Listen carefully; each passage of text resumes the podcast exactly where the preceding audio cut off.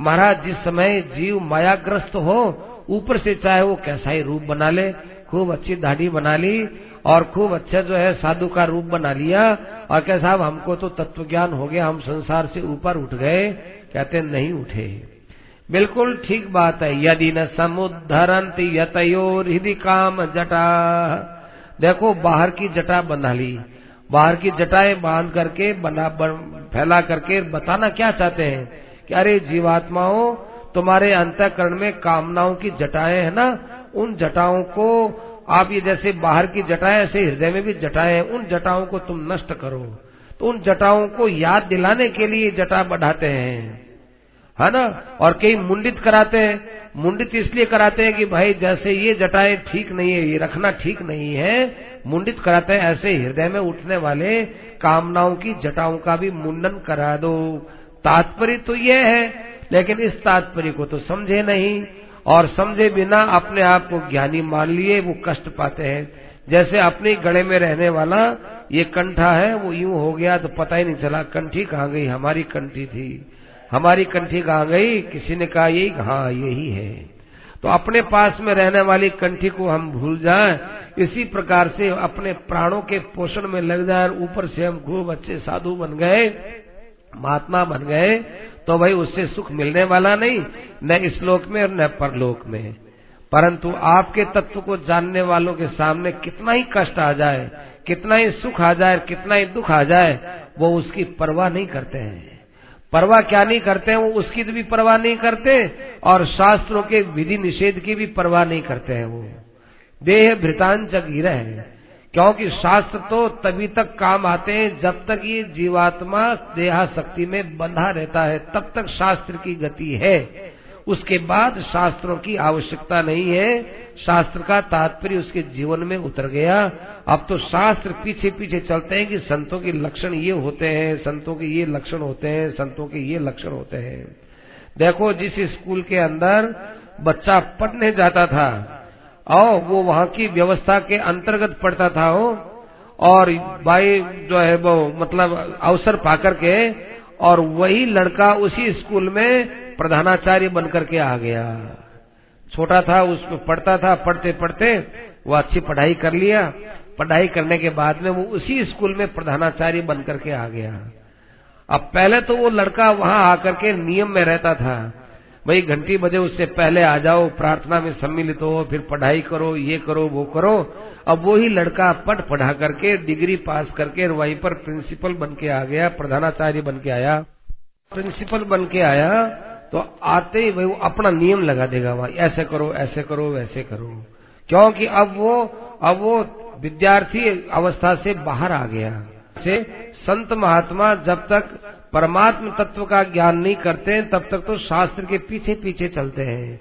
और शास्त्र का जब तत्व समझ गए, परमात्म तत्व का ज्ञान हो गया, अब भाई शास्त्रों के, शास्त्र, अब तो खुद वो शास्त्र बना दे।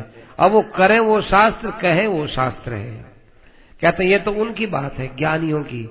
लेकिन बेचारे भोले वाले सीधे साधे आदमी, है, अपना काम धंधा करके बाल बच्चों का पालन पोषण करने वाले, उनको समय नहीं मिलता महाराज, आत्मबोध करने का, संसार को त्यागने का, त्याग भी नहीं सकते, सामर्थ्य नहीं। ऐसे आदमी ऐसे आदमी तो भाई बहुत जल्दी अपना कल्याण इस प्रकार से कर सकते हैं कि वो हर युग में होने वाली जो मेरी कथाएँ हैं, उन कथाओं को बड़े प्रेम से सुने और सुन करके हृदय में मेरे मेरे स्वरूप को धारण करके प्रेम करें और श्री कृष्ण गोविंद हरे मुरारे। हे नाथ नारायण वासुदेव श्री कृष्ण गोविंद हरे मुरारे। हे नाथ नारायण वासुदेव इतने मात्र से उनका तो कल्याण हो जाता है। और महाराज आपके अंदर तो अनंत अनंत ब्रह्मांड है। वो अनंत अनंत ब्रह्मांड इतने हैं इतने हैं क्या बताएँ, आपको खुद को ही पता नहीं है कितने ब्रह्मांड है।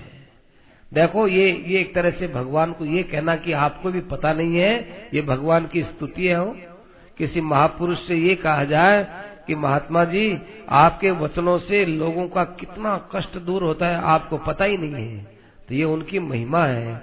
ऐसे ही भगवान से कहा जाए कि हे भगवान, आपके अंदर कितने कितने ब्रह्मांड है, आपको पता नहीं है। क्यों? आप अनंत हैं इसलिए क्या आपको पता चलेगा? जिस प्रकार से मिट्टी के अंदर कितने कितने ए, हवा के अंदर आकाश में कितने कितने मिट्टी के कण है कोई गिन नहीं सकता ऐसे कोई नहीं गिन सकता। हम लोग जो श्रुतियाँ हैं वो भी आपका पूरा वर्णन नहीं कर सकती। हम लोग तो केवल इतना ही बता सकती हैं कि तात्पर्य रूप से केवल आप ही आप हैं। नारायण भगवान ने कहा कि देखो नारद जी, ये सनकादियों का संवाद हुआ था। उन सनकादिकों ने बड़े ध्यानस्थ होकर के ये वेद स्तुति का प्रसंग सुना। सुनने के बाद उन्होंने सनंदन का बड़ा अभिनंदन किया और उन्होंने अपने आत्मगति को प्राप्त कर लिया। और देखो, ये ज्ञान सामान्य ज्ञान नहीं है। हे नारद, इति अशेष सामा, समामनाय पुराणोपनिषद रस है। ये समस्त शास्त्र, पुराण, उपनिषद, उन सबको मिला करके और उनको कूट पीट करके उनका रस निकाला गया हो, उन सब का जो एक रस है, वो रस आपको दिया गया है। इस रस को भाई, तुमने पी लिया नारद, तुमने पी लिया, तुम निहाल हो गए। अब तुम जाओ और देखो इस रस को जो व्यक्ति पी लेगा, उसको पीने के बाद में उसकी संसार की लौकिक कामनाएँ ठहर जाए तो हमको बोलना कोई उसकी लौकिक कामनाएँ ठहर नहीं सकती हैं। तुम तो नारद जाओ और केवल इसी का ही विस्तार करो और इसका विस्तार करके लोगों को तुम सुनाओ और इसका प्रचार करो और ऐसे आदमी के पास चले जाओ जिसके द्वारा इसका प्रचार प्रसार हो, उसको जाकर के तुम ये सब जो है रस पिला दो। हे परीक्षित, नारद जी महाराज ने भगवान नारायण को प्रणाम किया। असल में नारद जी महाराज सुतधर थे हो जो सुना है उसको धारण करने वाले थे। एक तो भाई सुने को धारण करते हैं और एक सुनते समय उठते हैं ना कि तुदीम वस्तु गोविंद, तुभ्यमेव समर्पये। आपसे सुना, यही सुना, यही हमारा झाड़ झूठ करके हम तो हमारे चल दिए रवाना हो गए। कहते नारद जी उनमें नहीं थे, पूर्ण है, सुत धर है राजन।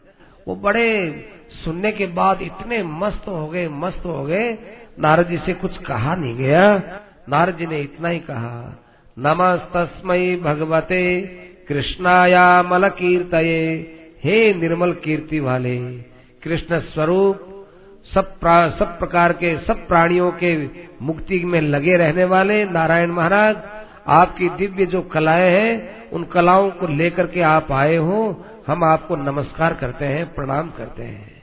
माने हाँ ना कुछ नहीं बोले, वो कह देखते हैं कि भगवान तो भाई प्रणाम करने योग्य है, और भगवान को आगे क्या कहे? इतने आनंद में डूब गए थे। और ये सब वेद स्तुति का प्रसंग सुन करके श्री नारद जी महाराज बड़ी मस्ती के साथ दौड़े दौड़े दौड़े दौड़े आए, मेरे पिता के आश्रम में आए। और मेरे पिता के आश्रम में आकर कहने लगे, व्यास जी, आप कुछ लिखो, भगवान की लीलाओं को लिखो। और ये देखो, मैं आपको उपनिषदों का सार सुनाता हूँ। भगवान नारायण के मुख से सुना हुआ और भगवान नारायण ने महापुरुषों से सुना है। देखो, महापुरुषों के और भगवान के भक्तों के बीच में कैसी चर्चाएँ होती हैं, उनको आप अपने ग्रंथ के अंदर लिख दो। तब उन्होंने ये भागवत बनाई और वो भागवत हम लोगों को मिली है। इसलिए ये उपनिषद सार कम नहीं है। इस एक वेद स्तुति के प्रसंग को जो सुन लेता है उसको अब संसार में नया कुछ ज्ञान लेने की आवश्यकता ही नहीं होती है।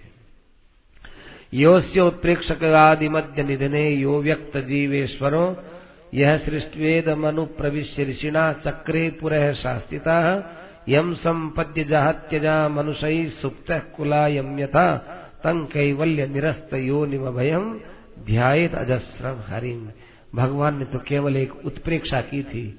मन में संकल्प किया था, संसार होना चाहिए इतने में ही भाई, ये संसार पैदा हो गया। संसार के पैदा होते ही अब भगवान जीव और प्रकृति के मालिक बने हुए, वे इस जीवात्मा को लेकर संसार में प्रवेश कर गए और सबके ऊपर उनका शासन चलता है।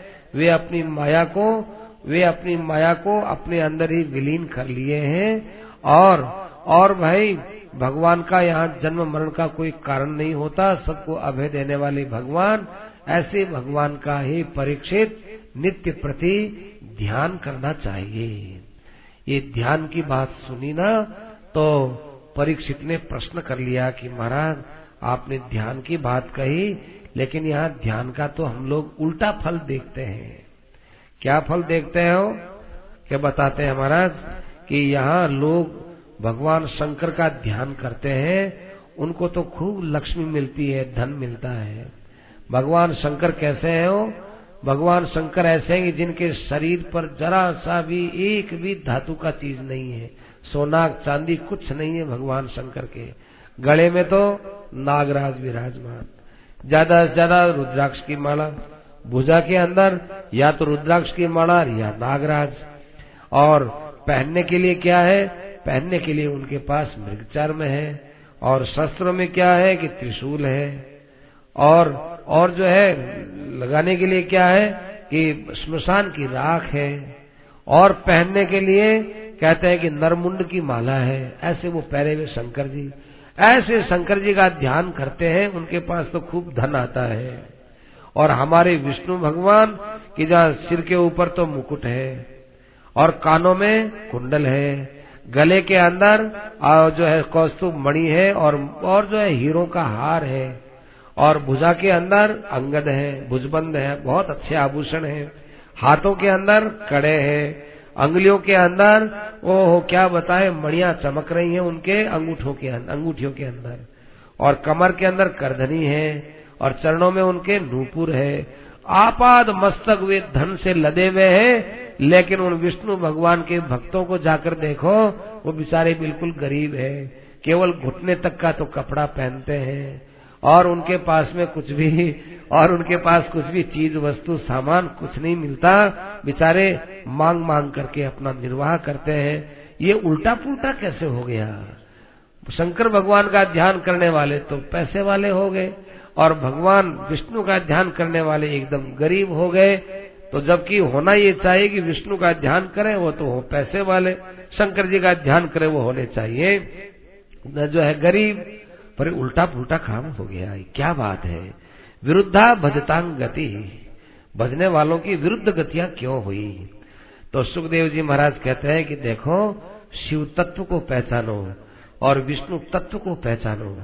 तुम विष्णु को देखोगे तो विष्णु तत्व का ज्ञान नहीं होगा। शिव की तरफ़ देखोगे तो शिव तत्व का ज्ञान नहीं होगा। शिव तत्व क्या है? ये शिव जी के भक्त लोग बताते हैं। विष्णु तत्व क्या है? इसको इसको विष्णु भगवान नहीं बताएँगे। इसको विष्णु भगवान के भक्त लोग बताएँगे कि विष्णु तत्व क्या है। तो महाराज, शिव तत्व क्या है? कि देखो, शिव है ना, ये अहंकार का देवता है। प्रकृति प्रकृति से महान महान से अहंकार। उस अहंकार के देवता है शिव जी अब अहंकार से क्या क्या मिलता है? ये अहंकार से भाई इंद्रिया बनती है, अहंकार से मन बनता है, अहंकार से बुद्धि बनती है, अहंकार से विषय बनते हैं, सब अहंकार से बनते हैं। अहंकार का अर्थ हो घमंड नहीं, अहंकार का अर्थ है पृथ्वी, ये सृष्टि का एक तत्व है अहंकार। अहंकार वो है कि जिससे ये सब चीज़ें पैदा होती है। एक तो अभिमान वाला अहंकार होता है, वो अहंकार संत महात्मा अपने में प्रयोग में नहीं लाते, और एक वो अहंकार जिसको संत महात्मा प्रयोग में लाते हैं। संत भी तो बोलते हैं ना कि मैं वहाँ गया, मैं वहाँ आया, मैं ऐसे बोला, मैं ऐसे किया। तो जिस अहंकार को संत महापुरुष व्यवहार के लिए स्वीकार करते हैं, वो प्राकृतिक अहंकार है। और एक किसी योग्यता आदि को लेकर के कि हम ऐसे हैं, वो अहंकार है, वो अहंकार बांधने वाला होता है। तो भगवान शंकर है, वो प्राकृतिक अहंकार के मालिक हैं, अतः वो प्रकृति की चीज़ें देते रहते हैं। ये बात भक्तों के द्वारा देखनी चाहिए। और विष्णु तत्व क्या है? कि विष्णु तत्व है कि इतने हमारे पास देखो आभूषण है। माने हम बैकुंठ में तो रहते हैं, आपाद मस्तक, हम लोग आभूषणों से लदे हुए हैं, लेकिन फिर भी हम निर्गुण हैं, हमारी इनसे कोई अपेक्षा नहीं है। क्यों नहीं है? मेरे भक्तों को देख लो ये मेरे तत्व को बताने वाले हैं, मेरे स्वरूप को बताने वाले हैं।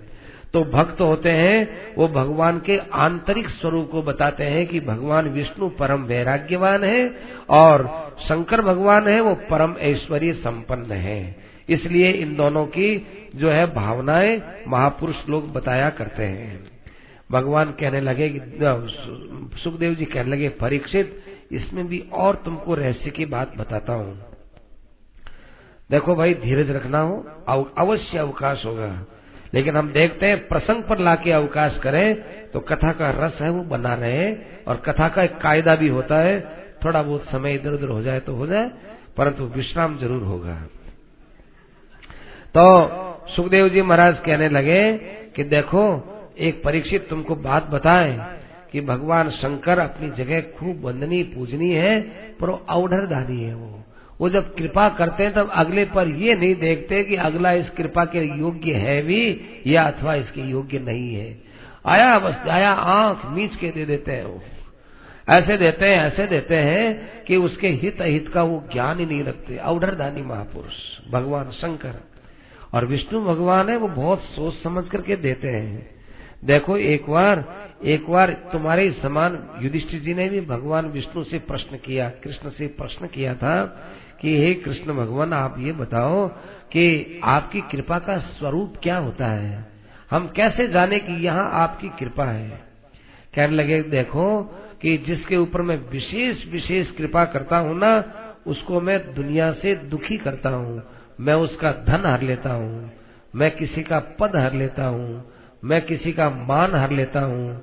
मैं किसी का कोई आत्मीय लोग है, वो मैं हर लेता हूँ। माने कोई उसका आत्मी लोग चला जाता है। ये सब क्या है? दुनिया में जहाँ जहाँ व्यक्ति का अटकाव होता है, उस अटकाव की चीज़ को मैं हर लेता हूँ। हरने के बाद वो विचलित होता है, घबराता है और घबरा करके और घबरा करके कहता है कि अब तो मेरा और कोई सहारा नहीं है। हे भगवान, आप ही सहारा हो, आप ही सहारा हो, मैं आपकी शरण में आया हूँ। तब मैं उसको थोड़ी देर में बहुत जल्दी स्वीकार कर लेता हूँ, क्योंकि वो आर्त होके पुकारता है। देखो, एक तो आदमी खुशी खुशी में नाम ले, एक आर्त होकर के नाम ले। तो वो आर्त होकर के नाम लेता तो थोड़े नाम में मैं पिघल जाता हूँ और उसका बहुत जल्दी कल्याण कर लेता हूँ। सुखदेव जी कहने लगे कि देखो, हम तुमको एक इतिहास सुनाए, परीक्षित। देखो, एक ब्रिकासुर था। ये शकुनी का बेटा था। महाभारत वाला शकुनी नहीं, कोई दूसरा ही शकुनी। उसका बेटा था वृत्रासुर। ब्रिकासुर वो ब्रिकासुर था, एक दिन नारद जी को मिल गया। नारद जी नारद जी, जल्दी बताओ, ब्रह्मा, विष्णु, महेश, तीन है इनमें। जल्दी राज़ी कौन होता है? प्रसन्न क्यों, कौन होता है? नारद जी ने कहा, अरे भाई, थोड़ा सांस तो खाओ। बोलो तो कम से कम, श्वास लेके तो बोलो। ढंग से बैठ करके तो बोलो, क्या बात है?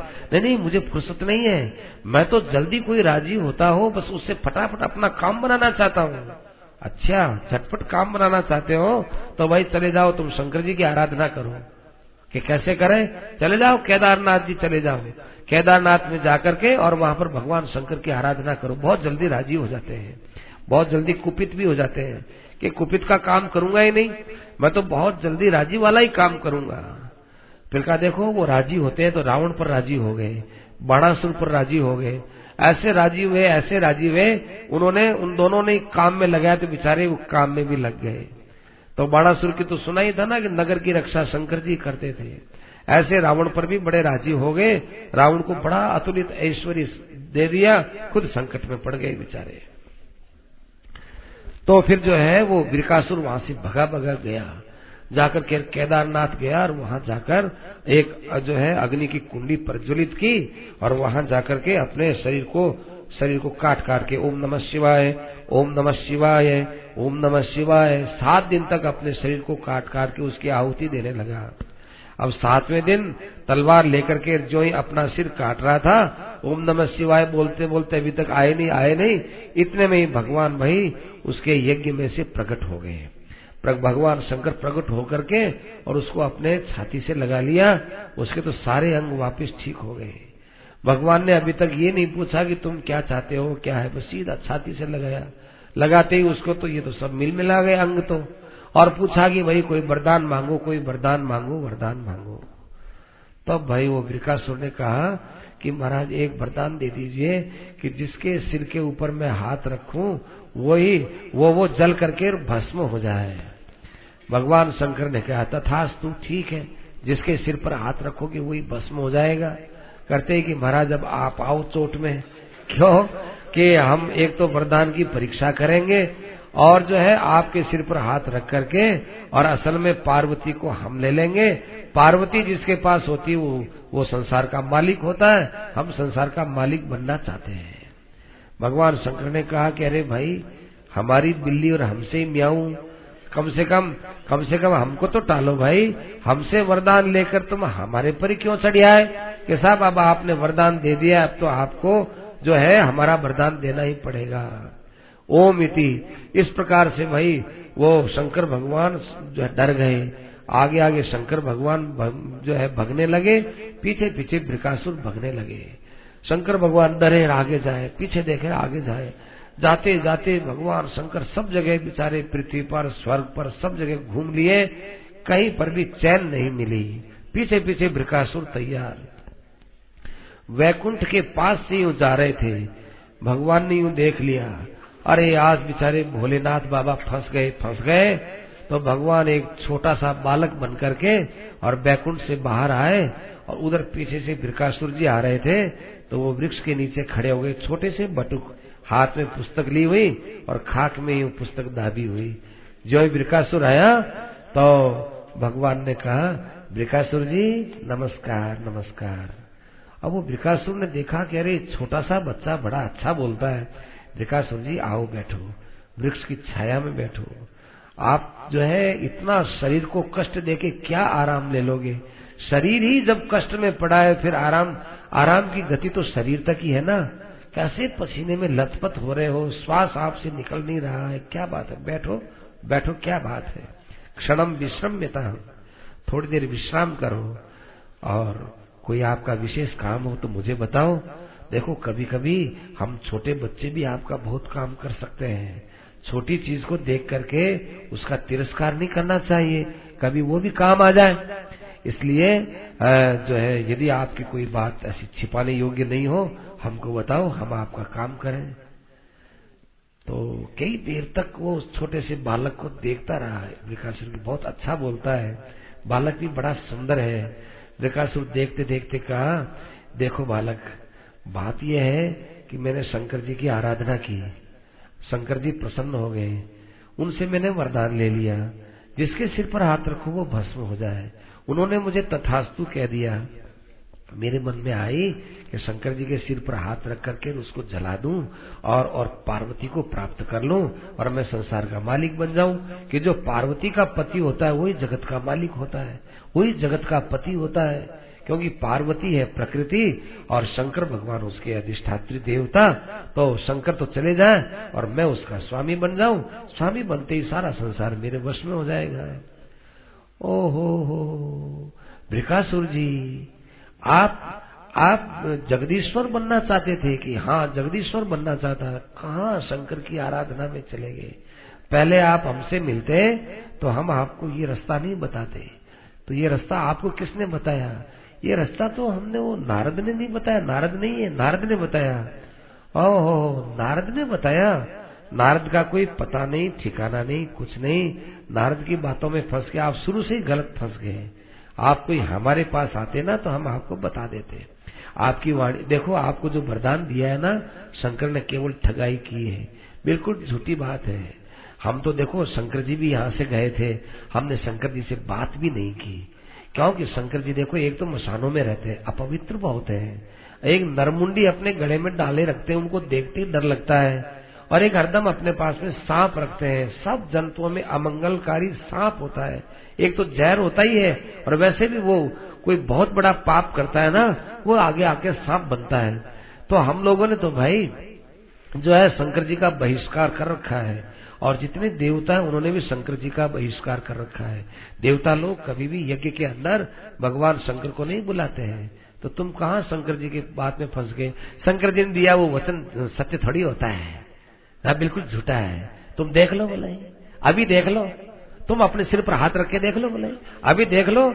देखे नहीं, महाराज, मेरे सिर पर हाथ कैसे रखो? अरे, शंकर जी को तुमको झूठा सत्य बताना है, मैं क्या करूँ?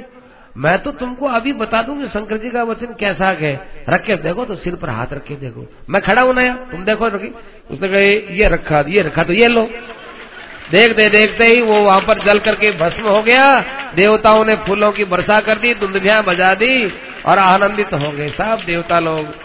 अब भगवान विष्णु ने कहा, आओ आओ, शंकर जी, आओ आओ। मैं तो नहीं आता महाराज, कि नहीं नहीं, वो आपकी मृत्यु टल गई, आप आओ तो सही। भगवान शंकर तो गए, सो गए, वो तो नहीं आए। हटे कौन महत्व विषय धंतुर वही कृत किल विषय। है कहने लगे कि, देखो देखो परीक्षित, महादेव ने किसी को नहीं मारा, पापी व्यक्ति अपने पाप से ही मर गया। ये हमने कथा इसलिए सुनाई है, इस कथा को सुनने से व्यक्ति के सारे पाप दूर होते हैं और भगवान विष्णु के चरणों में प्रेम होता है। भगवान विष्णु के चरणों में प्रेम करना चाहिए। भगवान श्री कृष्ण की असीम अनुकंपा से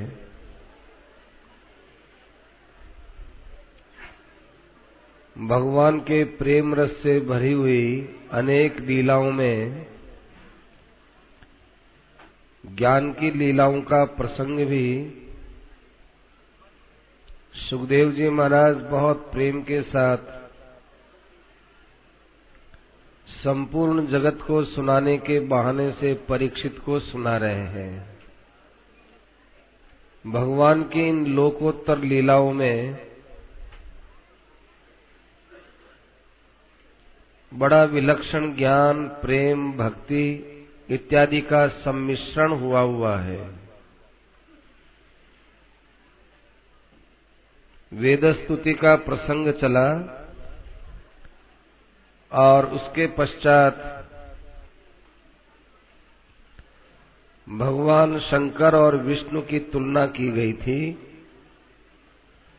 उसमें भगवान शंकर इस प्रकार से वरदान देने वाले हैं कि वे वरदान देने में अपने पर भी संकट मोल ले लेते हैं।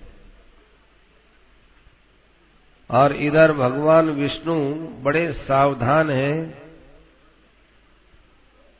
और वे अपने भक्त के संकट को दूर करने में तत्पर रहते हैं। इस प्रकार की और आगे की घटनाओं को, लीलाओं को सुनाते हुए सुखदेव जी महाराज कह रहे हैं कि सुनो परीक्षित, एक बार सरस्वती नदी के किनारे सृष्टि के सारे ऋषि मुनि इकट्ठे हुए हैं। और इन्होंने विचार किया कि हम लोगों को इस दुनिया के सामने ये बात बतानी चाहिए कि ब्रह्मा, विष्णु, महेश में सबसे ज़्यादा दयालु कौन है, कृपालु कौन है और किनके भजन से जल्दी कल्याण होता है। तो कहा कि अपने लोगों को परीक्षा करनी चाहिए। यह परीक्षा लोक हित के लिए है। जिस प्रकार से कोई व्यक्ति भगवान के लिए भोजन बनाता है तो पहले वो थोड़ा उस भोजन को चखता है, साग आदि को चखता है कि कहीं ज़्यादा नमक तो नहीं मिलाया। चखने के बाद उसे लगता है कि नहीं, इसमें ज़्यादा नमक नहीं मिलाया है। तो फिर वो भगवान के भोग लगता है तो वो उच्चिष्ट भोजन नहीं हुआ है। इसी प्रकार से आज संसार के हित के लिए निर्णय करने जा रहे हैं कि ब्रह्मा, विष्णु, महेश में महान कौन है। तो इसके लिए भगवान की परीक्षा करना कोई उचित है क्या? क्या नहीं, इसमें कोई अनुचित बात नहीं लगी। कारण कि ये हमारे अभिमान की रक्षा के लिए नहीं है कि हम कोई भगवान के परीक्षक हो गए। ये नियत नहीं है। नियत तो यही है कि समय बहुत थोड़ा है और जीवन व्यतीत हो रहा है। किस समय शरीर से प्राण निकल जाए। मरते मरते भी यदि भगवान में हमारी चित्त वृत्ति लग जाए तो निहाल हो जाए। इसके लिए परीक्षा करके दुनिया को हमें बताना चाहिए। उन ऋषियों में भृगु ऋषि थे, उनको भेजा गया कि आप परीक्षा लेकर आओ। तो भृगु जी सबसे पहले ब्रह्मलोक में गए। ब्रह्मलोक में वे ही प्राणी जाते हैं जो ब्रह्मा जी के साथ मुक्त होते हैं। उन विलक्षण प्राणियों के बीच में ब्रह्मा जी बैठे हुए थे सभा लगी हुई थी। और भृगु जी महाराज उस सभा में गए तो वहाँ जाकर उन्होंने ब्रह्मा जी को प्रणाम नहीं किया। ब्रह्मा जी ने देखा कि भाई भृगु हमारा बेटा है विनयी होना चाहिए, शिष्ट होना चाहिए, बड़ी उनको उम्मीद थी उससे। लेकिन आज भृगु जी और ही भाव से आए थे परीक्षा लेने के लिए, वो बड़े अकड़ से तो सभा में गए। और अकड़ के जाकर के और सीधे ही बैठ गए। न तो सभा वालों को प्रणाम किया और न ब्रह्मा जी को किया। जब ब्रह्मा जी को ही नहीं किया तो और को क्या करते वो? ब्रह्मा जी को बड़ा क्रोध आया। इतना ही नहीं भृगु जी ने ब्रह्मा जी की तरफ़ देखा, खूब अच्छी तरह से देखा। देखने पर भी प्रणाम नहीं किया। तो भृगु जी क्या देख रहे थे कि देखो, हम प्रणाम नहीं करते हैं तो इनके चेहरे की मुद्रा कैसी होती है? तो ब्रह्मा जी के चेहरे की मुद्रा बदलने लगी। मुस्कुराते हुए होठ थे वो संकुचित होने लगे और सांस जो धीरे धीरे आ रहे थे, वो क्रोध में तेज़ी से सू सा होने लगे। और आँख के अंदर भी ललाई आ गई। और सबसे ज़्यादा क्रोध में ये हिस्सा है, ये संकुड़ता है यूँ। तो यहाँ चमड़ी का संकोच हुआ और आँखें यूँ फटी फटी सी दिखी तो उन्होंने देख लिया कि ठीक है, ब्रह्मा जी को क्रोध आया करता है। वे वहाँ से उठ करके रवाना हो गए। ब्रह्मा जी ने भी सोचा कि क्यों तो ये आया? और क्यों आकर के इसने ऐसा अशिष्ट बर्ताव किया और क्यों ये सभा के बीच में से गया? अब वो देखे, अब भृगु की बात भृगु जाने। भृगु जी तो वहाँ से रवाना हो गए, नोट कर लिया कि भाई ब्रह्मा जी को भी मान सम्मान न मिलने पर क्रोध आता है। गए कैलाश पर्वत पर। वहाँ भगवान शंकर विराजमान, पार्वती जी विराजमान भगवान शंकर तो वही भगवान का भजन करने वाले। और भगवान शंकर के वहाँ कौन पहुँचे? आज भृगु जी आए देखे तो भगवान शंकर बड़े खुश हुए। भगवान शंकर ने कहा, आओ आओ, भृगु जी, आओ आओ आओ। आप आ गए? हमको तो आज निहाल कर दिया। आओ आओ। तो उन्होंने तो अपना हाथ भी फैलाया, भुजा फैलाई, और वे उनसे गले मिलने के लिए आगे भी गए। और उनको बुझाव में लेने के लिए बड़ी प्रसन्न मुद्रा में भृगु जी के सामने गए।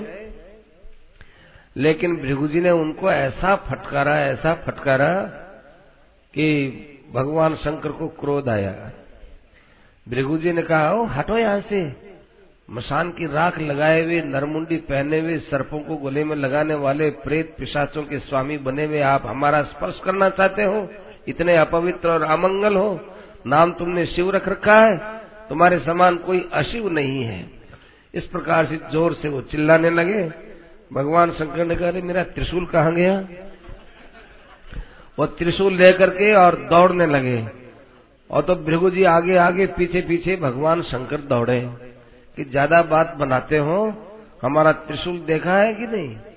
तो भृगु जी महाराज तो दौड़े कि कहाँ फंस गए परीक्षा में। जितने पार्वती जी आई, पार्वती जी ने आकर के अपने पति के चरण पकड़ लिए कि महाराज, ये क्या करते हो? इस प्रकार से आप ब्राह्मणों को मारने चलोगे तो जिलाएगा कौन इनको? तो ऐसे कैसे बकता है? तो यही तो आपकी परीक्षा है। ये आपकी परीक्षा है, आपको ऐसे नहीं करना चाहिए। बार बार पार्वती जी ने चरण पकड़ के समझाया, तब वे वापस चले गए। मृगु जी ने यहाँ भी देख लिया कि ठीक है, यहाँ तो क्रोध भरा पड़ा है पूरा। बेचारे ब्रह्मा जी तो थोड़ा ही क्रोध किए थे, ये तो भाई क्रोध के स्वरूप ही हैं। दौड़े दौड़े दौड़े दौड़े ब्रह्मा जी वैकुंठ में गए। अब भाई वैकुंठनाथ भगवान उस समय विराजमान, लेटे हुए विराजमान, और लक्ष्मी जी उनके चरणों को दबा रही हैं, और भगवान अर्ध निमिलित नेत्रों से वहाँ पर लेटे हुए हैं। अर्ध निमिलित नेत्र माने, आधे नेत्र बंद किए हुए, आधे खुले हुए। बताया ऐसा क्यों होता है ये? वे बताते हैं कि देखो, न मुझे वैकुंठ की इच्छा है, न मुझे लक्ष्मी की इच्छा है, मुझे किसी की भी इच्छा नहीं है, मुझे मेरे भक्तों की इच्छा है। तो वैकुंठ और लक्ष्मी की इच्छा नहीं है, ये बताने के लिए आधा नेत्र बंद है। और आधा नेत्र इसलिए खुला है आओ आओ, भक्तों, मैं तुम्हें देखना चाहता हूँ, मैं तुमसे मिलना चाहता हूँ, तुम्हारे बीच में रहना चाहता हूँ। ऐसे भगवान दोनों भाव अपने नेत्रों से बता रहे हैं। भृगु जी महाराज गए, उन्होंने कोई आव किया न ताव, वो तो सीधे दौड़े दौड़े गए और लेटे हुए भगवान के छाती पर लात की लगा दी। लात के लगते ही विष्णु भगवान खड़े हो गए, उठ गए। और भृगु जी के सामने हाथ जोड़ करके और रोते हुए कहने लगे कि भृगु जी आपके चरणों में बड़ी चोट पहुँची होगी, क्योंकि मेरा वक्षस्थल तो पापियों से लड़ते लड़ते बहुत पक्का हो गया। रावण आदि कई कई महावीरों से मैं युद्ध करता हूँ, उनकी गदाओं को खा खा करके मेरा वक्षस्थल पक्का हो गया, पर आपके कोमल चरण है। ये कोमल चरण यहाँ टक्कर खाए तो आपके चरणों में बड़ी तकलीफ़ हुई होगी। उसके लिए मैं आपसे क्षमा याचना करता हूँ और आपके चरण लाइए। चरणों को मैं जरा सहला दूँ। इस प्रकार से भगवान चरण लेकर के सहलाने लगे। भृगु जी महाराज के तो आँखों में पानी आ गया अरे कहा हम इनकी परीक्षा लेते हैं। भृगु जी महाराज आए और ऋषि मुनियों के बीच में बैठ करके कई देर तक रोने लग गए। कहने लगे कि संसार में सबसे नीचा काम है अपने से बड़ों की परीक्षा करना। भक्ति उत्कंठ अश्रु लोचन है। भृगु जी महाराज रोते रोते कहने लगे कि देखो, परीक्षा लेने में बड़ों का अपमान होता है। और इस अपमान का कितना बड़ा मुझे कष्ट हुआ कि विष्णु भगवान के छाती में मैंने लात लगाई और इतना बड़ा अपराध मैंने किया, प्रतिफल में उन्होंने आंसुओं से मेरे चरण को धो दिया और अपने कोमल हाथ के स्पर्श से उन्होंने मेरे चरणों को दबाया। तब से सब ऋषि मुनियों ने निश्चय कर लिया कि संसार में सबसे श्रेष्ठ परम वंदनीय, परम दयालु भगवान श्री विष्णु हैं, जिन विष्णु की आराधना करने पर बहुत थोड़े समय में इस जीव का कल्याण हो सकता है। उन निष्किंचन संत महात्माओं की एकमात्र गति, भगवान विष्णु को उन्होंने सर्वोच्च स्थान दिया। इस प्रकार की ये कथाएँ थी। सुखदेव जी महाराज कहते हैं कि एक बार की बात है। आप देखो, ये कथा एक बड़ी विचित्र आ रही है। आप लोग ध्यान से सुनेंगे।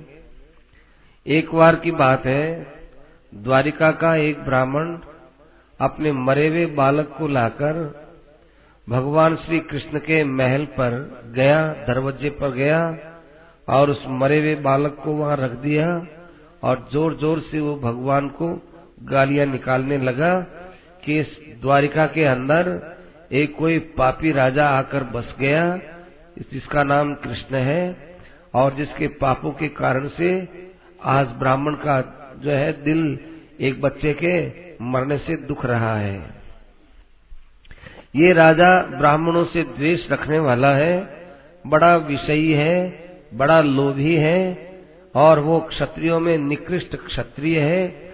ऐसे पापी राजा के रहते मुझे कष्ट उठाना पड़ता है। ऐसा वो अंत संत बोल करके और अपने लड़के को रख करके वो चला जाता था। एक मरा, दो मरा, तीन मरा।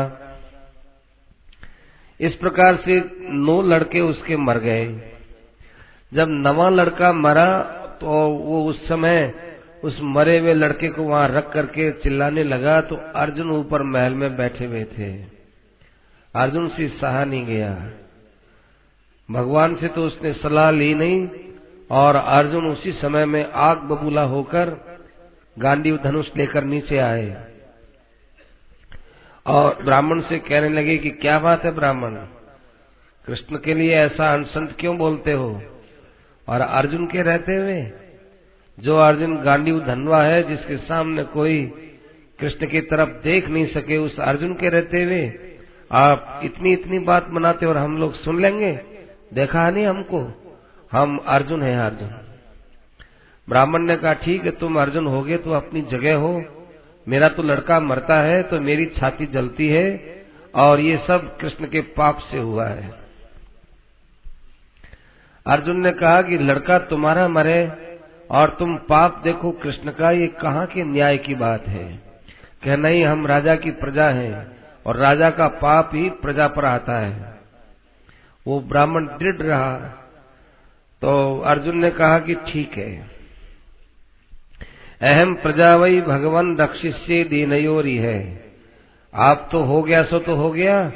अब आके आगे आगे आपके जब बालक होने लगे, तब हमको पहले आकर के बोल देना, हम तुम्हारे बालक को मरने नहीं देंगे। अर्जुन ने जब ये बात कही तो ब्राह्मण ने कहा कि होश में बोलना, तुम द्वारिका में खड़े हो। यहाँ द्वारिका ये कृष्ण का राज्य है। कृष्ण मेरे नौ लड़कों को नहीं बचा सका। बलराम नहीं बचा सके। और संकर्षण अनिरुद्ध ये नहीं बचा सके। तुम्हारे में ऐसी क्या ताकत है कि जो तुम मेरे लड़के को आगे भी बचा लोगे? अर्जुन ने कहा, देखो ब्राह्मण, याद रखो, न मैं कृष्ण हूँ, न मैं बलराम हूँ, न मैं प्रद्युम्न हूँ, और न ही मैं अनिरुद्ध हूँ मैं अपने आप में एक ही वीर हूँ। जिस समय में मैं गांडी धनुष लेकर युद्ध में खड़ा होता हूँ, उस समय में मैं मेरी ताकत के अनुसार खड़ा होकर के और मृत्यु को भी जीतने वाला हूँ। आप मेरे धनुष के ऊपर विश्वास कीजिए और मेरे बल पर भी विश्वास कीजिए। आगे आपके लड़का हो तो हमको बोल देना। है ब्राह्मण ने कहा, ठीक है, तुम्हारा भी हम पराक्रम देख लेंगे। इस प्रकार से अर्जुन और ब्राह्मण की दोनों की बात हो गई। कुछ दिनों के बाद जब समय आया, तब ब्राह्मण आकर के वहाँ कहने लगा ये अर्जुन के बच्चे, कि क्या बात है? चलो हमारे घर और हमारे वहाँ बालक होने वाला है। अर्जुन गए। उन्होंने देख लिया कि ठीक है बालक होने वाला है। उनके घर को चारों तरफ़ बाणों से घेर दिया कि कहीं से भी कोई यम का, यमराज्य का दूत या मृत्यु आ न जाए और स्वयं दिव्य अस्त्र लेके खड़े भी रह गए। ऊपर नीचे तिरियग ऊर्ध्वम अध पार्थ चकार सरपंजरम। ऊपर नीचे चारों तरफ़ अच्छी तरह से उसने व्यवस्था कर दी और जो है वो सब प्रकार से तैयार रहे। लेकिन भाई परीक्षित भगवान को जाने क्या स्वीकार होता है, उसी समय में उस बालक का जन्म हुआ और जन्म होते ही वो तो वहीं पर मर गया और मरते ही वो तो अदृश्य हो गया।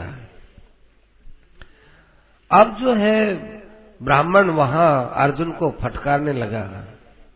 अच्छा तुम तो ये कहते थे ना कि मैं कृष्ण नहीं हूँ, मैं मैं बलराम नहीं हूँ, मैं अपने आप के अंदर मैं अपने आप के अंदर अर्जुन हूँ और मैं सब प्रकार से रक्षा करने में समर्थ हूँ। अरे तू तो मूर्ख है, सो तो मूर्ख है ही। मैं और मूर्ख हूँ कि एक नपुंसक के कहने के नपुंसक के वाणी के ऊपर मैंने विश्वास कर लिया। और मैंने ये नहीं देखा कि तू अर्जुन ही तो है। अरे तेरी तुच्छता की तरफ़ ध्यान नहीं दिया। इतने दिन तक मरने के बाद कम से कम मेरा लड़का मुझे मरा हुआ मिलता तो था। तेरे समय में, तेरी रक्षा करने में तो वो शरीर सहित ही गायब हो गया। मुझे भी धिक्कार है और तुझे भी धिक्कार है। तो अर्जुन को बड़ा क्रोध आया। अर्जुन ने कहा कि ब्राह्मण से तो क्या कहूँ? इसका तो कहना सही है। मैंने इसके लड़के को बचाया नहीं मरा हुआ लड़का भी इसका गायब हो गया। अर्जुन वहाँ से सीधे क्रोध में भर करके संयमनी पुरी में गए और धनुष बाणी लिए हुए कि यमराज जी, या तो उस मरे, या तो उस ब्राह्मण के मरे हुए बालक को लौटा दो, नहीं तो आज आपकी यमपुरी ध्वस्त करता हूँ। यमराज जी ने कहा कि, भाई, तेरे पीछे हमको कृष्ण के बल को देखना चाहिए। तू अकेला नहीं, तेरे पीछे कृष्ण का बल है। हमारे यहाँ तो ब्राह्मण का बालक नहीं आया दौड़े दौड़े इंद्रपुरी में गए और अपने पिता इंद्र से कहा कि वो ब्राह्मण का बालक कहाँ है? इंद्र ने कहा, हमारे यहाँ भी नहीं है। फिर वो अग्नि लोक में गए और चंद्रमा के लोक में गए, वायु लोक में गए, वरुण लोक में गए, जहाँ जहाँ जा सकते थे सब लोकों में गए, लेकिन सब जगह उस मरे हुए बालक का पता नहीं चला तो वापिस द्वारिका में आ गए और वहाँ एक चिता बनाई अपनी प्रतिज्ञा के अनुसार वो चिता को प्रज्वलित करके चिता में कूदने ही वाला था। भगवान कृष्ण ने हाथ पकड़ लिया, क्यों अर्जुन, क्या बात है? अर्जुन को रोना भी आया, क्रोध भी आया और शर्म भी आई। भगवान ने जब हाथ पकड़ा तो अर्जुन को रोना तो आया कि, कृष्ण, मैंने तो ऐसी प्रतिज्ञा कर ली और तुमने ये क्या किया? मेरी प्रतिज्ञा की रक्षा नहीं की। मुँह शब्द से तो कुछ नहीं कहा, लेकिन रोना इस बात का आया। और क्रोध इस बात का आया कि आखिर मेरे सामने वो मरा हुआ बच्चा कहाँ गायब हो गया, मेरी शक्ति के बाहर कैसे चला गया। क्रोध भी आया और शर्म भी आई कि देखो मैंने वचन दिया था और पूरा नहीं हो सका। भगवान ने कहा, अर्जुन, मुझसे पूछ के प्रतिज्ञा की थी, मुझसे सलाह ली, नहीं ली। तो चलो, फिर भी मैं तुम्हारी सहायता करता हूँ। आओ मेरे साथ। भगवान ने अपने रथ में बैठाया और रथ में बैठा करके पश्चिम दिशा की ओर अपने रथ को बढ़ाया। हे परीक्षित, भगवान का रथ तो बड़ा दिव्य है। वो जिस तेज़ी के साथ पृथ्वी पर चलता है, उसी तेज़ी के साथ, उसी गति के साथ वो आकाश में भी चलता है और वही गति उसकी जल में भी होती है। भगवान अर्जुन को लेकर लोकालोक पर्वत को पार कर गए। और उसके बाद जब चारों तरफ़ जल ही जल आया, उस जल के अंदर भगवान का रथ गया और वो घोड़े चल रहे थे। अब जल में प्रकाश की आवश्यकता रहती है, क्योंकि पानी का अंधकार रहता है। तो आगे आगे भगवान का सुदर्शन चक्र रहा और पीछे पीछे ये भगवान का रथ गया। रथ जाते जाते जाते जाते भाई पानी के अंदर गया तो वहाँ एक दिव्य महल दिखाई दिया। बड़ा विशाल वो महल था। उस महल के चारों तरफ़ बड़े बड़े परकोटे बने हुए थे।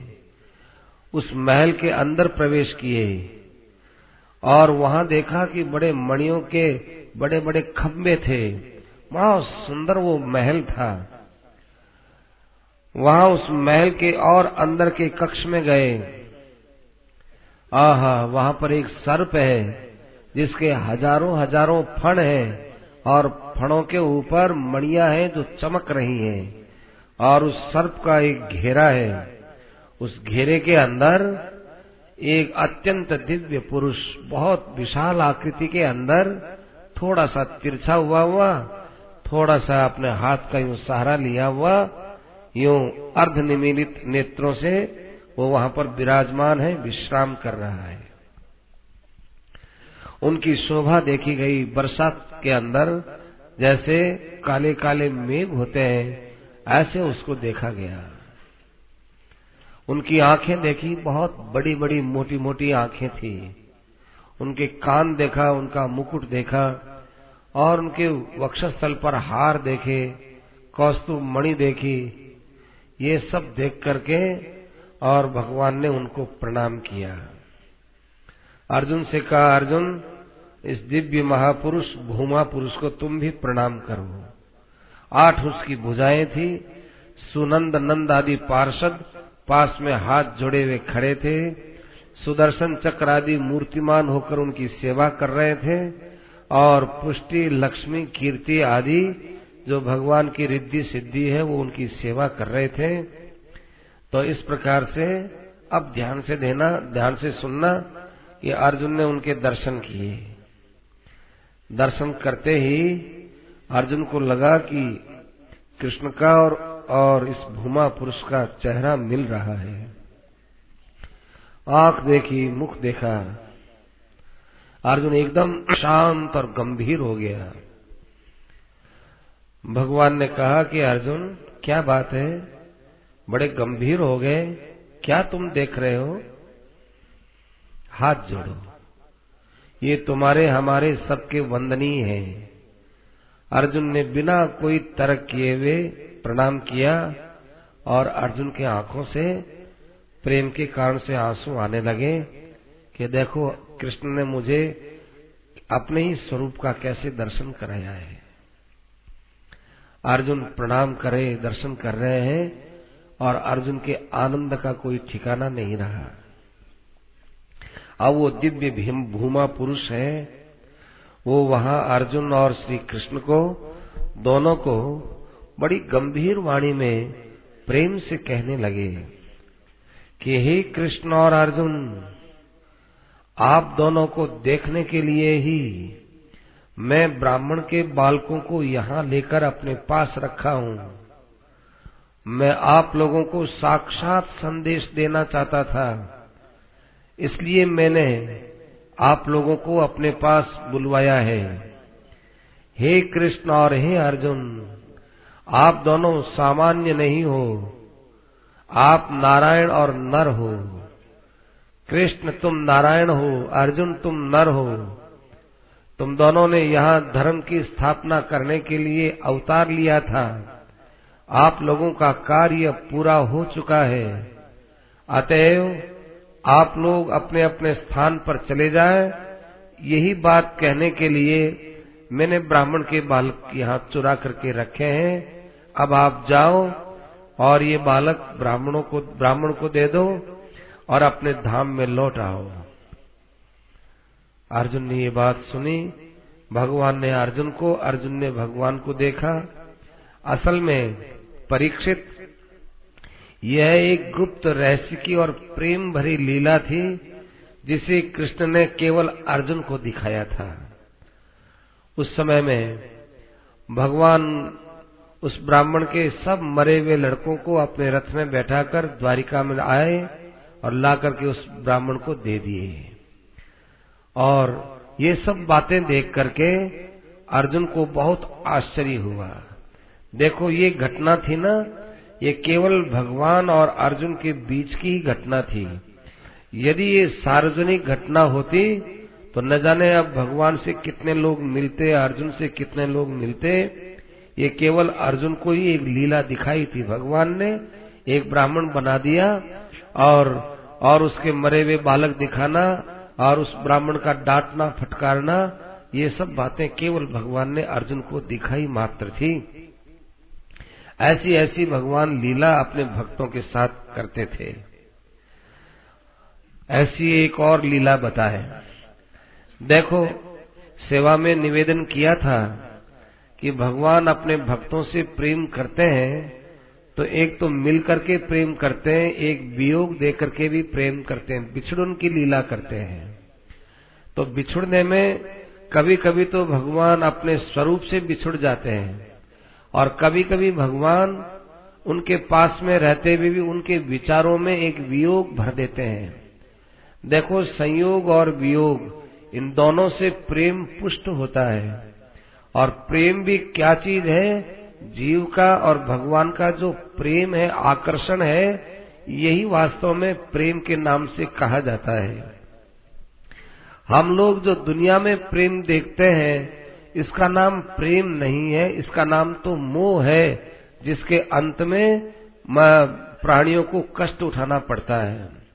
देखो, भगवान का जो विरह होता है, वो बहुत ही शांति देने वाला होता है। भगवान के भक्त भगवान के विरह में रोते हैं बिलकते हैं, तड़पते हैं, लेकिन अंदर उनके ठंडक होती है।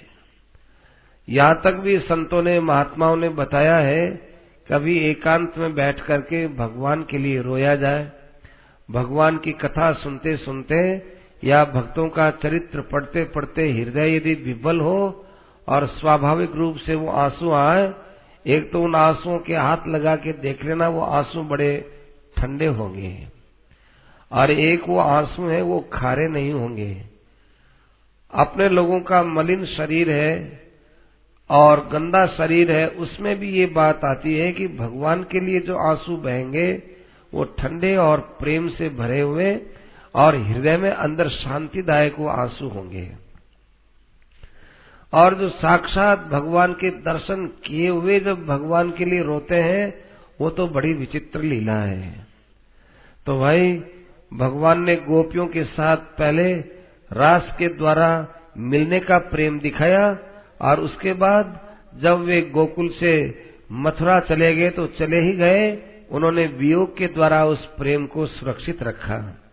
इसी प्रकार से भगवान की सोलह हज़ार एक सौ आठ पत्नियाँ थी।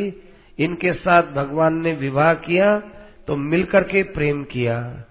और वे ही भगवान इन्हीं अपने पत्नियों के साथ में कैसी वियोग की लीला कर रहे हैं, ये बताने के लिए ये ये सुखदेव जी महाराज आगे का प्रसंग बोलते हैं। सुखदेव जी महाराज जो ये प्रेम की दोनों बातें बोले हैं, ये प्रेम के जो है, सभी पहलुओं को बताने के लिए है। इसलिए ये भी एक ऐसा प्रसंग होना ज़रूरी था, नहीं तो भगवान अपने परिणीता स्त्रियों के साथ वियोग की लीला नहीं करेंगे तो यहाँ इनका प्रेम अधूरा रह जाता। ओहो, कैसे सुखदेव जी महाराज, परम प्रेमास्पद के लिए कितने प्रेमी बनते हैं, और उस प्रेम राज्य में कैसा सुखदेव जी महाराज का खुला प्रवेश है बेरोक टोक प्रवेश है, कि वे भगवान की ऐसी अंतरंग लीलाओं में प्रवेश कर करके और दिव्य भाव में लीला बोलते हैं। सुखदेव जी महाराज कहते हैं कि भगवान द्वारिका में बड़े आनंद के साथ रहते थे और भगवान की जो वे युवती पत्नियाँ थी, वे भी भगवान के साथ बहुत खेल करती रहती थी और वहाँ आनंद होता रहता था। देखो ये भगवान का जो अपने पत्नियों के बीच में भी रहना है ना, बाहर से तो ऐसा ही लगता है कि सामान्य गृहस्थ जीवन होगा।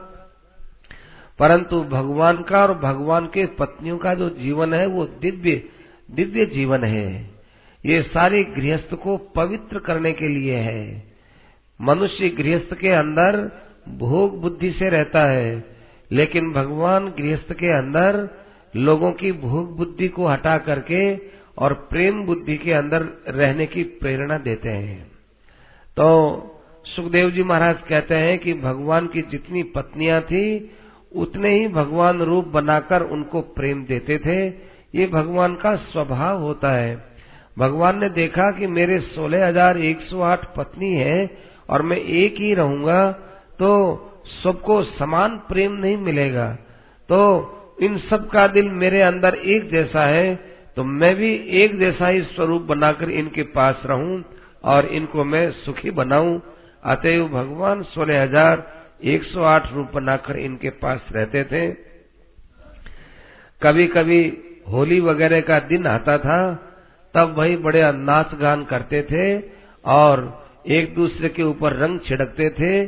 बड़ा ही स्नेह होता था भगवान की होली को देखने के लिए। आकाश में देवता लोग इकट्ठे होते थे और भगवान की और भगवान के भक्तों की होली को, अर्थात प्रेम के आदान प्रदान को, कि जिसमें रंग होता था रंग।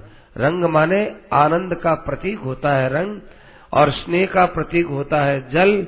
आनंद और स्नेह दोनों का मिश्रण किया हुआ, कहते हैं एक दूसरे पर डाल रहे थे। भगवान तो सोलह हज़ार एक सौ आठ अपनी रानियों पर और सोलह हज़ार एक सौ आठ रानिया अपने भगवान के ऊपर, ऐसे और अपना रंग और स्नेह डाल रहे थे। देवता लोग भी भाई ये दृश्य देखकर आनंदित होते थे और वे भी अपना ये डफली बजाने लग जाते थे कि कैसा देखो भगवान का दिव्य प्रेम है। कैसा दिव्य प्रेम है। ऐसा इनका स्नेह था, ऐसे स्नेह के अंदर अकस्मात। ये अब यहाँ ध्यान देने की है। खूब होली खेले, नहाए, धोए और फिर अकस्मात भाई देखो, भगवान तो वहाँ पर विराजमान है, उनके महल में लेटे हुए हैं। और वो पत्नियाँ क्या करती, एकदम भगवान के पास रहते रहते उनके मन में भगवान का वियोग होता। है देखो ये बड़ा विचित्र भाव होता है, इसको तो कौन बता सके भाई? कोई भगवान का प्रेमी हृदय हो तो बताए। बाकी अपने तो अक्षरों का अर्थ कर सकते हैं, भागवत में लिखा हुआ वो बोल सकते हैं, लेकिन प्रेमियों के प्रेम का वर्णन कौन करे? प्रेम एक अवर्णनीय चीज़ होती है। तो वे क्या करें कि रानिया रात भर नींद नहीं आई, बैठ गई। अभी तो कृष्ण हमारे पास हैं। लेकिन जब कृष्ण हमारे हाथ से निकल जाएँगे, चले जाएँगे, जब वो यहाँ से इस महल से चले जाएँगे, तब क्या होगा? कृष्ण के बिना हम कैसे रहेंगे? वो उठ गई अपने पलंग से और उस कमरे में वो पागल की तरह से घूमने लगी। अब भगवान वहाँ लेटे हुए हो लेटे हुए हैं तो भी उस संयोग के अंदर वियोग की कल्पना कर रहे हो और टहलते टहलते कमरे के बाहर आ गई। बाहर आकर के और जो कमरे के बाहर जो छत है, उस छत के वहाँ घूम रही है। और चारों तरफ़ ये काली काली रात है। वो देखती है कि अरे, एक भगवान के अलावा सब जगह अंधेरा है। अंधेरा है, कोई अपना नहीं है। ऐसे करके वहाँ रोने लग गई वो। इतने में ही एक कुर्री का बिलाप उसने सुना। एक कुर्री पक्षी है, वो कुर्री पक्षी, वो बड़े कर्कश स्वरों में और वियोग के स्वरों में वो चिल्ला रही थी। तो वो रानी बोलती है, कुररी विलप से वेत निद्रा न शेषे। स्वपति जगति रात्र्याम गुप्त बोध ए कुर्री।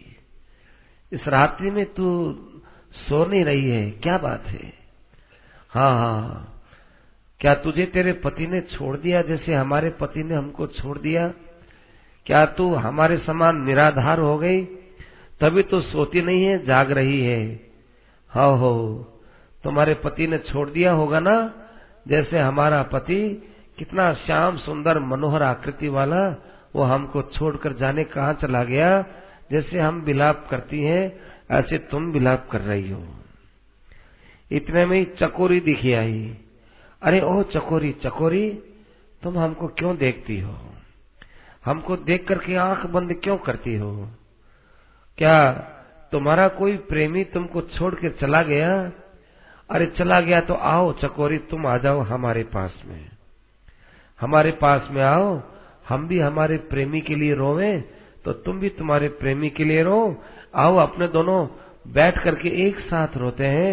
क्योंकि ऐसी वियोगिनियों का मिलने से एक दूसरे के वियोग के अंदर जो है, सम्मिलित होने से वियोग कम होता है। पर तुम तुम्हारे साथ बैठ के क्या करें, चकोरी? तुम भी एक असमर्थ हो, हम भी एक असमर्थ है। लेकिन देखो, ये समुद्र है, कैसे ज़ोर ज़ोर से साए साए करके कभी तो पानी को बढ़ाता है, कभी अंदर ले जाता है, क्या हो गया? अरे ओ समुद्र तुम क्यों इस प्रकार से लंबी लंबी श्वासें ले रहे हो? हाँ क्योंकि कृष्ण ने तुम्हारा जो गंभीर है, गंभीरता है, वो गंभीरता तुम्हारी गंभीरता कृष्ण ने ले ली ना, इसलिए तुम कृष्ण के बिना रो रहे हो, गंभीरता के बिना रो रहे हो, जैसे हम लोग रो रहे हैं। परंतु चंद्रमा, तुम्हारे क्या हो गया? देखो ये ये लगता तो है कि क्या ही आप कथा लेके बैठे हैं, पर ये कथा की बात नहीं है। एक प्रेमी हृदय का प्रेम है और कुछ नहीं है। कहता है चंद्रमा, तुमने ये रात्रि कर रखी है, क्या बात है? तुम भी प्रतिदिन क्षीण होते चले जाते हो। अच्छा अच्छा अच्छा इसीलिए तुम क्षीण होते हो कि भाई, तुम्हारे गोविंद मुकुंद गदितानी हाँ कृष्ण ने तुमको भी कुछ कहा होगा क्योंकि कृष्ण तुम्हारे ही वंश का है तो तुमको कुछ कहा होगा और जैसे हमको आश्वासन दिया ऐसे तुमको भी कभी आश्वासन दिया होगा और वो आश्वासन पूरा नहीं होगा, तभी देखो तुम रो रहे हो, तुम क्षीण हो रहे हो, हम भी क्षीण हो रहे हैं। परंतु ये मेघ, ये तुम्हें क्या जची है इस समय वर्षा करने की? आहा, कैसी सुंदर बात कह रहे हैं कि हे मेघ, क्या हो गया? तो भी थोड़ी थोड़ी देर में बैठा बैठा क्या तेरा मन नहीं लगता है, तू अपने इन रिमझिम बरसों से आँसू वर्षा से आँसू बरसाता है। क्यों? अच्छा अच्छा।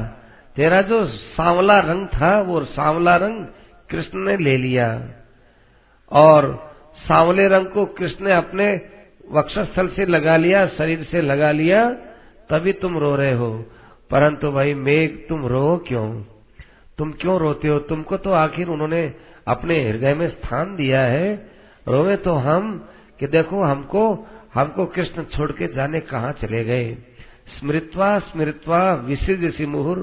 हाँ तू कृष्ण को जैसे थोड़ी थोड़ी देर में याद कर करके आँसू बहाता है, ऐसे हम भी भाई अपने आँसू बहा बहा करके अपने प्रेम को हम लोग सुरक्षित नहीं रख पाते।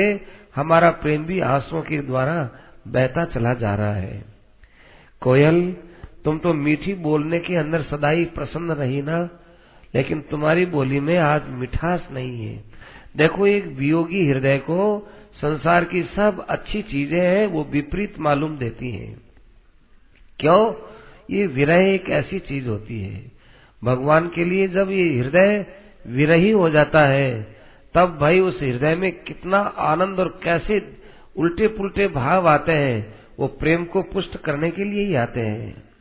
अरे पर्वत तुम तो चलते नहीं हो, एक जगह पड़े हो। क्या बात है? कृष्ण के चरणों की ठोकर लग गई क्या? ठोकर लगने के बाद तो गुड़का जाता है। हाँ हाँ तुम इसलिए नहीं गुड़कते हो भाई कि जिस प्रकार से कृष्ण का चरण पा करके और हम लोग स्थिर हो जाते हैं, ऐसे ही पर्वत तुम भी तो स्थिर हो गए हो। अरे ए हंस, सबको छोड़ो। अरे हंस, तुम आओ।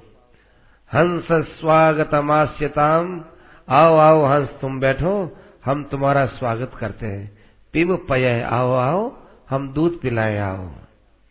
एक बात है, ए हंस, हमारा जो हृदय है, ये हृदय इस समय में कृष्ण के बिना जल रहा है। इस जलते हुए हृदय को शांत करने के लिए एक ही उपाय है कि, हे हंस, तुम हमको उनकी कथा सुनाओ। आज हमको मालूम चला है कि कृष्ण के वियोग में तड़पने वाले हृदय को कृष्ण शांत नहीं कर सकता, कृष्ण की कथा शांत कर सकती है। इसलिए तुम ब्रूहयंग शोरे कथाम, कृष्ण की तुम हमको कथा सुनाओ। हम तो देखो तुमको उनका दूत मानते हैं। देखो हंस से दो अर्थ निकलता है, एक तो हंस पक्षी होता सो तो है ही, जल का पक्षी और एक हंस होते हैं। आहा, हंस के समान जो जिनका आचरण, जिनका व्यवहार, जिनका बोलना, ऐसे परमहंस महापुरुष। ये दोनों हंस और परमहंस के रूप में देखे जाते हैं। तो यहाँ देखो, हंस के ऊपर जितनी बातें कही जाएगी, वे सब परमहंस महात्माओं पर लागू होती हैं। कि ए हंस, तुम्हारा स्वागत है स्वागत है। तुम दूध पियो और देखो कृष्ण की तुम कथा कहो। तुम उनके दूत हो, इस बात की हमको जानकारी मिल चुकी है। देखो, संतों की पहचान हमको कैसे करनी है हो संतों की पहचान केवल इतनी बात से हम कर सकते हैं। आगे तो अपनी योग्यता नहीं। कितनी बात से? कि उनके व्यवहार से, उनकी वाणी से, उनके आचरण से हमारी वृत्तियाँ ऐसी बने ऐसी बने कि हम भी वैसे ही बनने का प्रयास करें। ऐसे हम बन जाए। ऐसे भाव हमारे हो जाए। ऐसा पवित्र हृदय हो, ऐसा हमारा आचरण हो, ये भाव पैदा हो जाता है संतों के आचरणों से तो भाई अपने लिए तो वे परिपूर्ण हैं। तो दूतम त्वाम विदाम, हम तो आपको उनका दूत मानते हैं। अच्छा इतनी बात बताओ कि कृष्ण जहाँ भी है, वो स्वस्थ तो है ना? ओहो, क्या बताए? कृष्ण का सौहार्द तो हरदम चलायमान है। वो कहीं एक जगह प्रेम करता है क्या? वो सब जगह प्रेम करता है। सबका प्रेमी है। अतएव कोई यह नहीं कह सकता कि कृष्ण हमारा प्रेमी है और कृष्ण का प्रेम हम तक सीमित है। एक बात बताओ कि ये लक्ष्मी वहाँ पर क्यों बैठी रहती है? जब तक लक्ष्मी रहेगी, तब तक हमको कृष्ण कुछ नहीं पूछेगा। तो क्या एक लक्ष्मी ने इतना ठेका ले लिया कि एक वो उनके चरणों के पास रहे, दूसरे के, दूसरे उसके पास न रह सके? तो देखो, जब लक्ष्मी वहाँ पर बैठी है, तब बताओ, वो हमको कैसे वहाँ स्वीकार करेगा? तो पहले उससे बात करके आओ कि भाई, लक्ष्मी जी जो है, ये लक्ष्मी जी भी रहे तो रहे, लेकिन लक्ष्मी जी के साथ हमको भी जगह दे सकते हो क्या? सुखदेव जी महाराज कहते हैं कि ऐसे ऐसे इति ईदृशेन भावेन। ऐसे ऐसे उनके अंदर परम भाव उठते रहते थे। और इससे क्या हुआ कि योगेश्वरों के ईश्वर परब्रह्म परमात्मा में उनकी चित्त वृत्तियाँ लगी रहती थी। लेभिरे परमांग गतिम और उनको परम गति मिल गई अर्थात परम प्रेम मिल गया। देखो, भक्तों के लिए जब आता है ना कि वो परम गति को प्राप्त हो गए तो ये नहीं सोचना है कि वो कोई वैकुंठ आदि लोक को प्राप्त हुए, बल्कि वैकुंठ आदि लोक से भी ऊँचा प्रेम है। प्रेम से ऊँची कोई चीज़ नहीं है। सबसे ऊँची प्रेम सगाई। सबसे ऊँचा तो भाई प्रेम का संबंध है, वो प्रेम उनको प्राप्त हो गया। देखो देखो जो है परीक्षित, भगवान के सोलह हज़ार एक सौ आठ रानिया। देखो भागवत के पढ़ने वाले लोग बोलते हैं कि भगवान के जहाँ भी कहीं पत्नियों का वर्णन आता है, वहाँ पर सोलह हज़ार आठ सौ इतना ही आता है। सोलह हज़ार एक सौ आठ का वर्णन कहाँ आता है? तो भाई, सारे भागवत में ढूंढ लेना, ये बात छिपी हुई मिलेगी, पर एक जगह ही मिलेगी। और वहाँ लिखा है कि आसन षोडश साहस्रम महिष्यश्च शताधिकम। और तासाम स्त्री रत्नम स्त्री रत्न भूतानाम अष्टौ यह प्राग उदाहरिता माने आठ तो पटरानियाँ थी और सोलह हज़ार एक सौ उनकी रानियाँ थी। उसमें रुक्मणी जी बड़ी सबसे प्रमुख थी। और मैंने बताया था परीक्षित कि भगवान के दस दस लड़का हुए एक एक रानी से, और उनमें सब लड़कों में मिलाकर के अठारह महारथी हुए थे, जिसमें बेटे पोते सब शामिल हैं। जैसे प्रद्युम्न बेटा है और प्रद्युम्न का बेटा अनिरुद्ध, भगवान का पौत्र अनिरुद्ध, ये भी बड़ा महारथी हुआ था। महारथियों की बड़ी भारी गिनती होती है, माने उसकी बड़ी इज़्ज़त होती है युद्ध के अंदर। सांब है, बृहद भानु आदि है, ये अठारह अठारह महारथी हुए थे। प्रद्युम्न तो बिल्कुल पितृवत, अपने कृष्ण से मिलता जुलता एक जैसे रूप रंग वाला था। और ऐसा ही प्रद्युम्न की आकृति वाला अनिरुद्ध था। अनिरुद्ध का बेटा वज्रनाभ हुआ कि जो यदुवंशियों में बाकी रह गया था। अब कोई कहते हैं कि भाई जब सबको साप लगा तो ये वज्रनाभ क्यों बाकी रह गया? कैसे बाकी रह गया?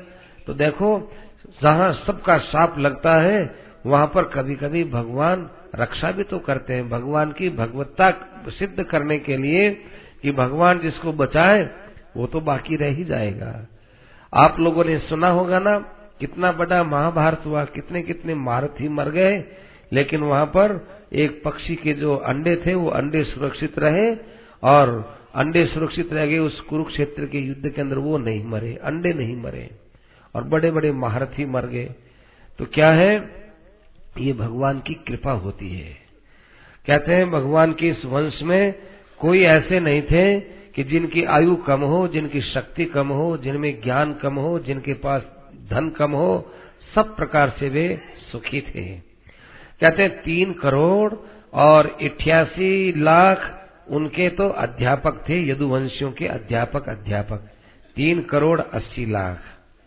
और यादुओं की सेना में सैनिक कितने थे हो आजकल तो लोग घबराते हैं कि भाई, ज़्यादा संख्या होगी तो पृथ्वी पर इतने लोगों का पालन कैसे होगा? देखो, क्या सुखदेव जी महाराज यहाँ गणना करने बैठे हो सुखदेव जी महाराज के मुख से जो निकला है, वो त्रिलोकी के त्रिकाल के प्राणियों के लिए, ये भागवत है वो, केवल अपने ही लोगों के लिए नहीं है, सब लोगों के लिए है। तो उनको ये मालूम था कि आगे जाकर के शासक लोगों के लिए चिंता हो जाएगी कि ज़्यादा लोग, ज़्यादा मनुष्य हो जाएँगे तो भोजन क्या करेंगे? इसलिए पहले ही कहता है कि देखो, ये भोजन देने का काम किसी व्यक्ति का, किसी सरकार का, किसी राज्य का इसका नहीं है। भोजन देने वाले भगवान विष्णु है, वो सबका पालन करते हैं। भगवान कृष्ण के यदुवंश में यादव यादव, उनके सैनिक लोग थे। वो सैनिक लोग कितने थे हो? दस हज़ार को दस हज़ार से गुणा करो और फिर एक लाख से और गुणा कर दो। तो इस प्रकार से एक मील थे जो आज सारी पृथ्वी पर नहीं है। एक मील कितना होता है? इकाई, दहाई, सैकड़ा, हज़ार, दस हज़ार, लाख, दस लाख, करोड़, दस करोड़, अरब, दस अरब, खरब, दस खरब नील। इतना होता है। इतना एक नील होता है। उतने तो केवल सैनिक सैनिक थे हो अब सैनिकों के माँ है, बाप है, भाई है, स्त्री है, बाल बच्चे हैं, वो कितना परिवार होगा? कहते हैं, इसकी संख्या कौन करेगा? संख्यान, संख्यानम यादवानाम, कह करिष्यति। साफ़ लिख दिया इसमें। इनकी संख्याओं की गणना कौन करेगा? भगवान ने अवतार लेकर के और यदुवंश को पवित्र कर दिया था।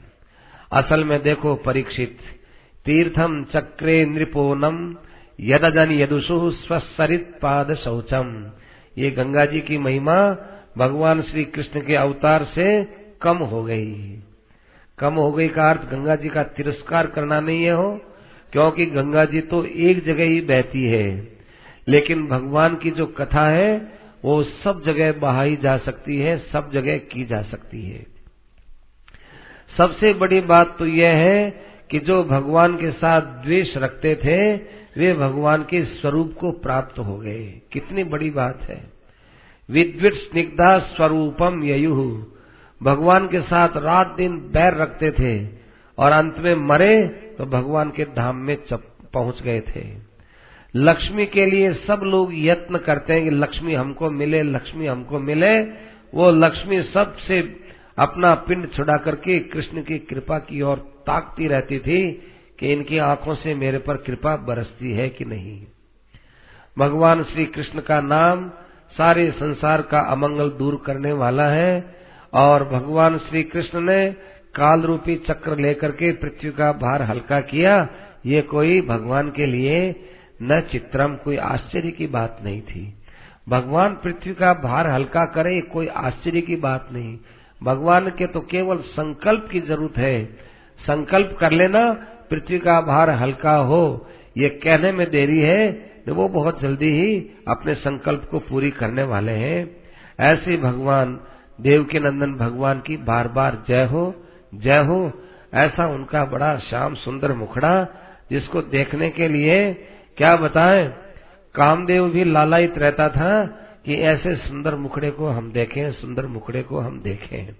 बहुत अच्छा स्वरूप बनाया उन्होंने, बड़ी विचित्र लीलाएँ की, और लीला की, और उसके बाद भाई, लोगों को इस बात की शिक्षा दी कि तुम लोग मेरी लीलाओं को गाओ मेरी लीलाओं का चिंतन करो और चिंतन करके मेरे मेरे धाम में आ जाओ। एक तरह से, ध्यान से सुनना हो, एक तरह से भगवान वैकुंठ से आए और सारे मनुष्यों को अपने बैकुंठ आने का निमंत्रण दे दिया। आओ आओ आओ। मेरे बैकुंठ में आप लोग आओ। जैसे कोई आदमी अपने बेटी का विवाह हो और वो आकर के सबको निमंत्रण देता हो कि आप आओ आप आओ। हमारे वहाँ ऐसे भगवान बैकुंठ से आकर के सब जीवों को मानो, निमंत्रण दिया हो कि आ जाओ।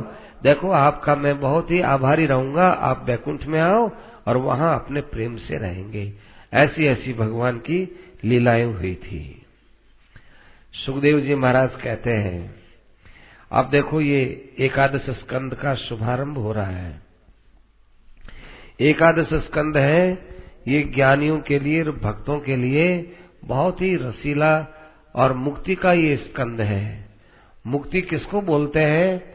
मुक्ति का लक्षण पहले किया है कि मुक्तिर हित्वा अन्यथा रूपम स्वरूपेण व्यवस्थित। ही अपने स्वरूप में स्थित हो जाए और अन्यथा स्वरूप का त्याग करे, उसका नाम मुक्ति है। माने जीव जैसा है वैसा अपने को पहचाने। देखो, जैसा है, उसके अलावा दो कुछ दूसरा बन जाएगा ना, तब वो बंधन में पड़ जाएगा। अब ये एक लीला, कृष्ण लीला यहाँ एक अध्याय में चलेगी।